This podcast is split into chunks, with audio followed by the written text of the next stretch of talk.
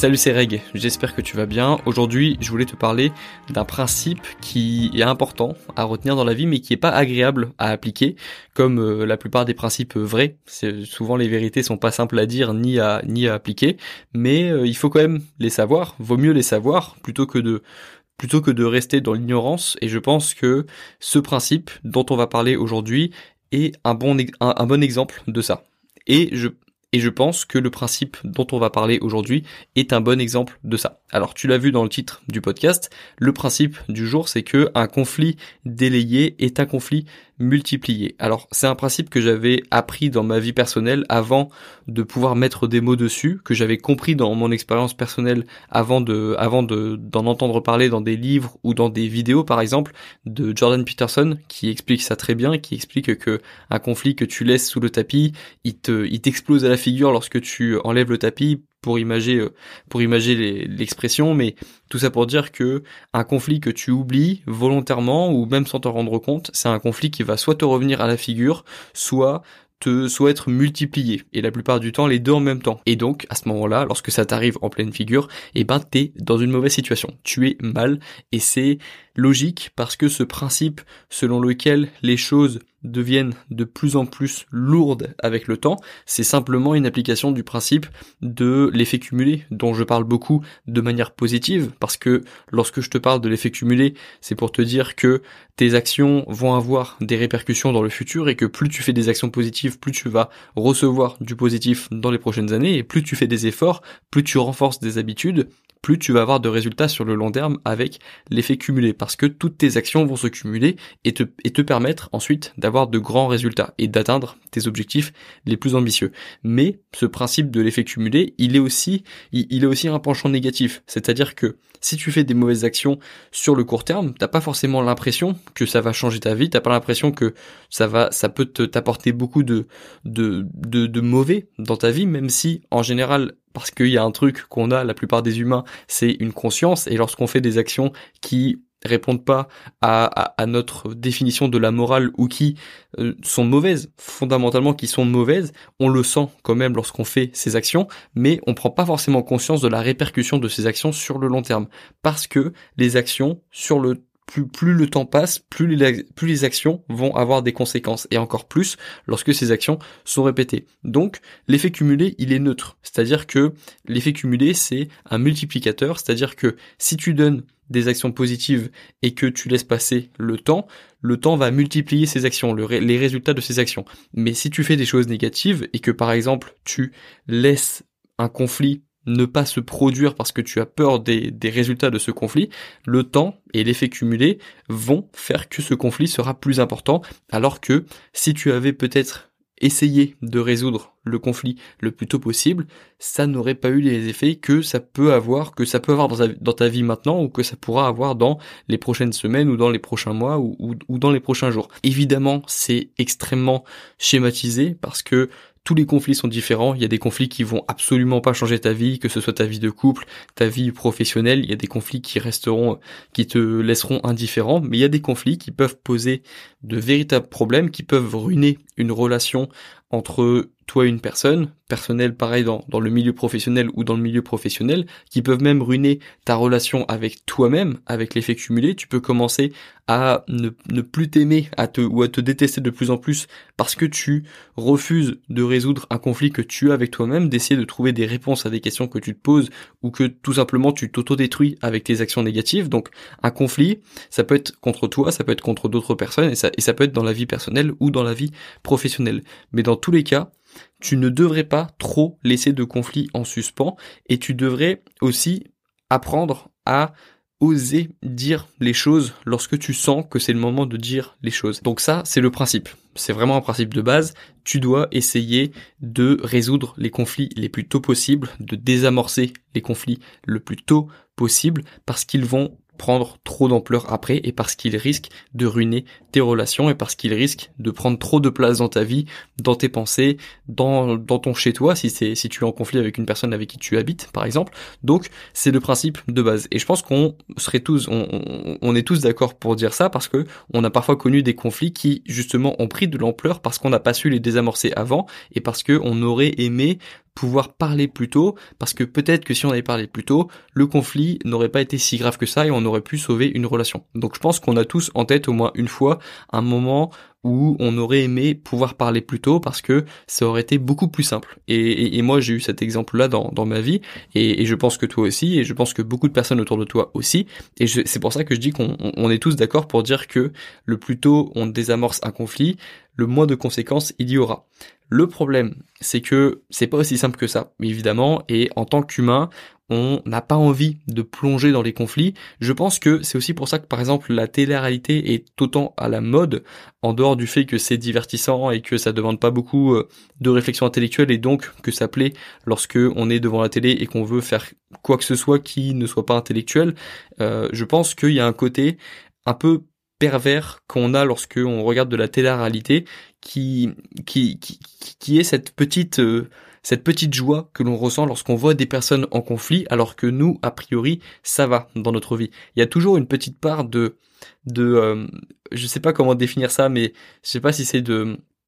de, du voyeurisme ou si c'est une petite satisfaction un peu malsaine que l'on a lorsqu'on voit des personnes être dans une situation dans laquelle on n'a pas envie d'être. Et je pense que être dans une situation de conflit c'est vraiment pas une situation que l'on aime. Lorsqu'on y est on se sent pas bien et lorsqu'on l'évite on se sent mieux. Et, je pense que en tout cas moi ma vision de la télé-réalité parce que je regarde pas ça évidemment mais, mais quand je pense à la télé-réalité je pense à des conflits tout le temps entre des personnes euh, des, des embrouilles. Et, et je pense qu'on prend du plaisir à voir ça aussi parce qu'on aime tellement pas nous être dans des conflits que voir d'autres personnes être en plein dans des conflits en plein dans des, dans des commérages et en plein dans des euh, dans des dans des disputes, je pense que ça nous fait du bien de manière un peu malsaine. Donc euh, je pense, en tout cas c'est ma petite théorie, je pense, c'est aussi pour ça que je pense que la télé plaît autant et que on, on aime tellement critiquer lorsqu'on regarde la télé. Encore une fois, je regarde pas la télé, donc c'est simplement une supposition, mais regarde à quel point les personnes qui regardent souvent la télé prennent du plaisir à critiquer et développent des automatismes de critiquer à voix haute les personnes qui passent à la télé parce qu'il y a un plaisir à pouvoir critiquer une personne qui existe, du coup qui qui existe, qui euh, qui passe à la télé et qui ne peut pas nous voir, qui ne nous connaît pas et qui peut pas nous entendre. Donc y a, je pense qu'il y a un vrai plaisir et tu regarderas les personnes qui, le comportement des personnes qui regardent la télé, il y a un plaisir malsain d'humain de pouvoir critiquer une personne qui ne peut rien nous faire ensuite. Et, et ça c'est un truc aussi avec les réseaux sociaux évidemment. C'est la seule époque, c'est la première époque et, et je le vois de plus en plus parce que je regarde en ce moment beaucoup de sports de combat et c'est la première fois que je vois autant de personnes qui prennent du plaisir à critiquer des boxeurs professionnels, des combattants de MMA professionnels, parce que c'est la seule période de l'histoire où tu peux critiquer un boxeur professionnel sans te prendre une énorme gifle après. C'est le seul moment dans l'histoire où tu peux critiquer un sportif professionnel et pas te prendre une grosse raclée derrière. Parce qu'il y a un plaisir malsain dans l'idée de, de pouvoir critiquer comme ça, dans l'idée de pouvoir euh, dire quelque chose sans avoir de répercussions derrière. Et je pense aussi pour la télé-réalité du coup qu'il y a un plaisir dans le fait de pouvoir voir plein de conflits dans lesquels on n'est pas du tout impliqué et on peut regarder ça comme un spectateur qui n'a rien à voir là-dedans et profiter de ce spectacle. En tout cas, c'est ma petite théorie qui durait quand même euh, assez longtemps. Je, c'était pas pour parler de ça à la base, mais euh, je pense que c'est euh, c'est une réflexion que je m'étais faite lorsque je voyais des personnes regarder la télé et, voilà, c'est la petite réflexion du jour. Mais pour revenir au sujet, on n'aime pas nous, les humains, pouvoir rentrer dans un conflit. On n'aime pas rentrer dans un conflit tout court. C'est extrêmement désagréable et je pense que tu l'as déjà vécu parce que encore une fois on a tous vécu un conflit et c'est très désagréable parce que c'est un, affrontement entre deux personnes qui ont des perspectives complètement différentes qui a priori ne vont pas changer facilement de position et c'est à ce moment-là qu'on se rend compte que c'est très difficile de faire changer un humain d'avis et que c'est encore plus pénible lorsque c'est une personne avec qui on est proche parce que on se disait que on était proche de cette personne justement que ce, que ce soit une une copine par exemple ou euh, ou une personne de la famille, c'est dommage parce que c'est une personne à qui on tient, mais avec qui on a des grosses différences, avec qui on se rend compte qu'on a des différences plus ou moins grande, mais c'est jamais agréable parce que on, on, aime bien, je pense aussi en tant qu'humain, pouvoir se rejoindre avec une personne sur des points en particulier. Et lorsqu'on est lorsqu'on est dans un conflit, c'est qu'on n'arrive pas à se relier sur un point. Et ça, c'est difficile à vivre. En tout cas, moi, c'est pour ça que j'aime pas les conflits. J'ai jamais été une personne à conflit. J'aime pas les provoquer.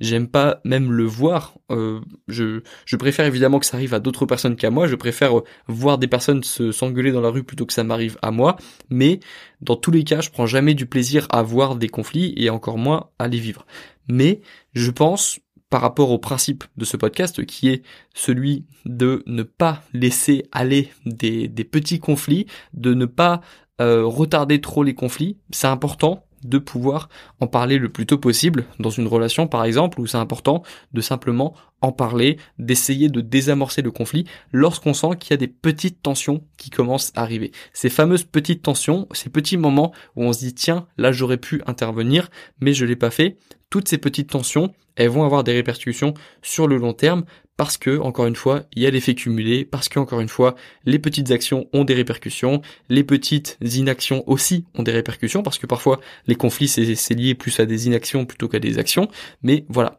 c'est extrêmement difficile pour moi de, de parler de manière spécifique, parce qu'il y a tellement de conflits différents, comme je, te viens, comme je viens de te, de te le dire, parfois il y a des conflits qui naissent d'inaction, il y en a qui naissent de trop d'action, il y en a qui naissent de trop de réflexion, il y en a qui naissent de pas assez de réflexion,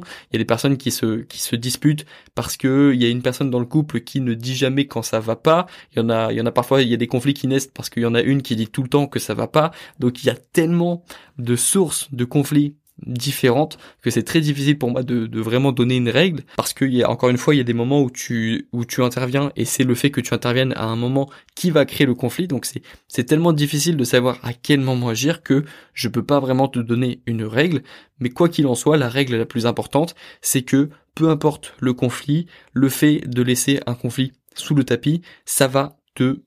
ça va te, ça va te revenir à la figure un jour ou l'autre et ça va revenir encore plus fort. Et c'est exactement pareil pour les problèmes du quotidien. Il y a très peu de problèmes du quotidien qui vont se résoudre d'eux-mêmes. C'est vrai que parfois il y a des problèmes qui se, qui avec le temps, avec l'expérience, avec la maturité vont se vont, vont se résoudre quasiment d'eux-mêmes, mais c'est plutôt une question de d'avoir laissé du temps, d'avoir pris de du recul, d'avoir changé sa perspective qui va résoudre un problème. Mais en soi, la plupart des problèmes du quotidien doivent être résolus par une action. Et donc, Pareil, si tu délaisses ce problème, le problème va prendre de plus en plus d'ampleur. Donc ça, c'est vraiment la règle la plus importante. Ne délaisse jamais les problèmes. Ne pense pas qu'ils vont se résoudre d'eux-mêmes. Et c'est la même chose pour les conflits. Le temps guérit beaucoup de choses, mais le temps ne guérit pas tous les problèmes. Donc maintenant, quelques petits conseils pour se dire à quel moment est-ce que je devrais peut-être commencer à désamorcer le conflit, à quel moment agir, à quel moment ne pas agir. Ça, c'est une question déjà de, de la personne avec qui tu es en conflit. L'avantage, c'est que lorsque tu es en conflit avec une personne de ton entourage proche, bah, c'est une personne normalement que tu connais bien et tu sais normalement à quel moment agir, en tout cas à quel moment dire ou, au moins comment dire quelque chose à une personne parce qu'on s'adresse pas de la même façon à des personnes différentes qui ont des sensibilités différentes. Donc essaye d'adapter le discours à la personne. Ensuite, niveau timing, c'est plus compliqué. À quel moment le dire, à quel moment euh, se taire, c'est très difficile ça, vraiment, c'est une des choses les plus dures à faire. Pour moi, par exemple, dans une relation de couple, c'est un des trucs les plus durs à faire. Mais pense toujours à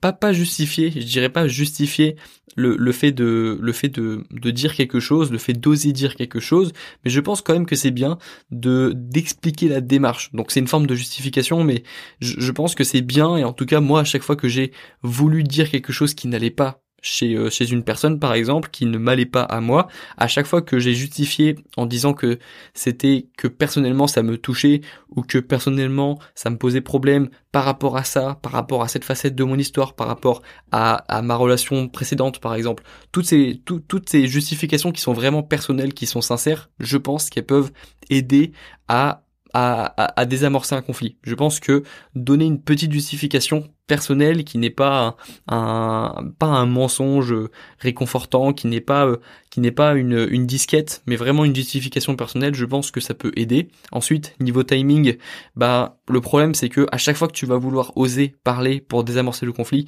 tu vas te dire que c'est pas le bon moment. Si c'est le matin, tu vas te dire ah ouais mais la pauvre elle a toute la journée après, euh, elle va penser à ça toute la journée, ça va lui gâcher la journée. Lorsque elle arrive à la maison le soir par exemple, tu vas te dire ah ouais mais attends elle revient du travail ou elle a une journée compliquée, je vais pas achever euh, achever la journée comme ça, je veux qu'on finisse sur une bonne touche. Si c'est en milieu d'après-midi, tu vas te dire ah ouais mais si ça se trouve elle est occupée, elle fait ça, elle fait ci, elle est en train de manger, elle est avec une amie, elle est au cinéma. Bref, tu auras toujours cette euh, petite voix dans ta tête qui va te dire que c'est pas le bon moment. Donc, mon, mon avis, c'est que tu te débrouilles parce que tu es grand et parce que tu sais à quel moment aussi parfois tu, tu peux parler ou ne pas parler. Je suis pas tes parents, je te dis pas à quel moment agir ou ne pas agir. C'est, c'est trop difficile pour moi de te donner une réponse. Donc c'est pour ça que ma solution à moi, c'est de personnaliser le message, de d'identifier la personne à qui on s'adresse et puis d'essayer de, de, de, de montrer que c'est simplement une initiative personnelle, qu'on fait pas ça pour emmerder l'autre personne, que c'est simplement un truc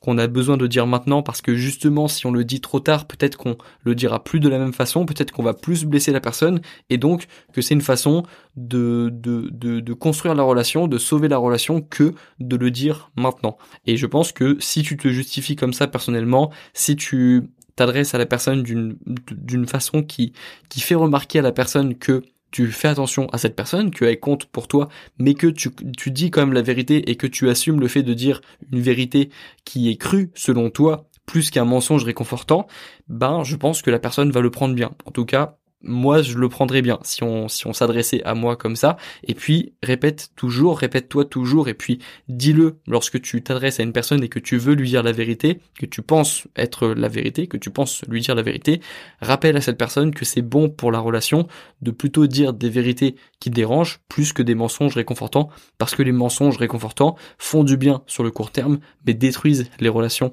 sur le long terme. Ça c'est vraiment quelque chose d'important et j'ai trop souvent fait l'erreur par exemple de donner un mensonge réconfortant en voulant sauver la situation et au final bah ça a détruit euh, la relation par exemple. Donc et ça détruit beaucoup d'ailleurs de relations. Il n'y a pas que dans ma situation que ça s'est passé. Des mensonges réconfortants, c'est très bien, ça marche sur le court terme, c'est comme euh, un petit médicament que tu donnes euh, qui marche sur pendant quelques heures mais après ça détruit une relation. Donc pense bien à ça et puis je pense que moi j'ai fait le tour de ce podcast. Rappelle-toi qu'un conflit que tu délaisses, c'est un conflit qui est multiplié. Rappelle-toi que les situations sont toutes différentes, les personnes sont toutes différentes et que tu, parfois même tu, en faisant toutes les choses bien, tu n'auras pas réussi à trouver le moment parfait, on va dire, pour dire quelque chose, mais tu te sentiras toujours mieux d'avoir dit la vérité, même si c'était pas au bon moment, plutôt que d'avoir dit un mensonge au bon moment, plutôt que d'avoir choisi le moment parfait mais d'avoir choisi la facilité, d'avoir choisi la facilité et de d'avoir donné juste un mensonge réconfortant. Il vaut mieux dire les bonnes choses au mauvais moment plutôt que de dire des mauvaises choses au bon moment. Retiens bien ça et puis tu le verras tout de suite. De toute, façon, lorsque tu auras dit la vérité, lorsque tu auras dit ce que tu penses vraiment, en tout cas, tu te sentiras beaucoup mieux que d'avoir laissé un conflit euh, sous le tapis, euh, être fier quelques secondes, quelques minutes et puis ensuite te dire, euh, commencer à regretter de ne pas avoir vraiment dit la vérité. Tu te sentiras toujours mieux et fie-toi à comment tu te sens après avoir dit quelque chose à quelqu'un et là tu sauras si tu as dit la vérité selon toi ou si tu as simplement donné un mensonge réconfortant. Ça c'est la conclusion de ce podcast. J'espère qu'il t'aura plu. Il était un peu long mais je pense que c'était intéressant de parler de ça. Je j'en parle pas souvent, euh, je trouve qu'on on n'en parle pas souvent même de manière générale dans les discussions avec nos potes. On dit euh, parfois de dire la vérité mais ça suffit pas de dire ça, il y a aussi une question de timing comme je comme je, je évoqué dans ce podcast. Donc voilà, j'espère que ça t'aura plu comme podcast. On se retrouve dans quelques jours pour le prochain. Prends soin de toi, passe de bonnes vacances, bon courage dans tes projets, bon courage pour ta rentrée scolaire si ta rentrée approche, et puis à dans quelques jours.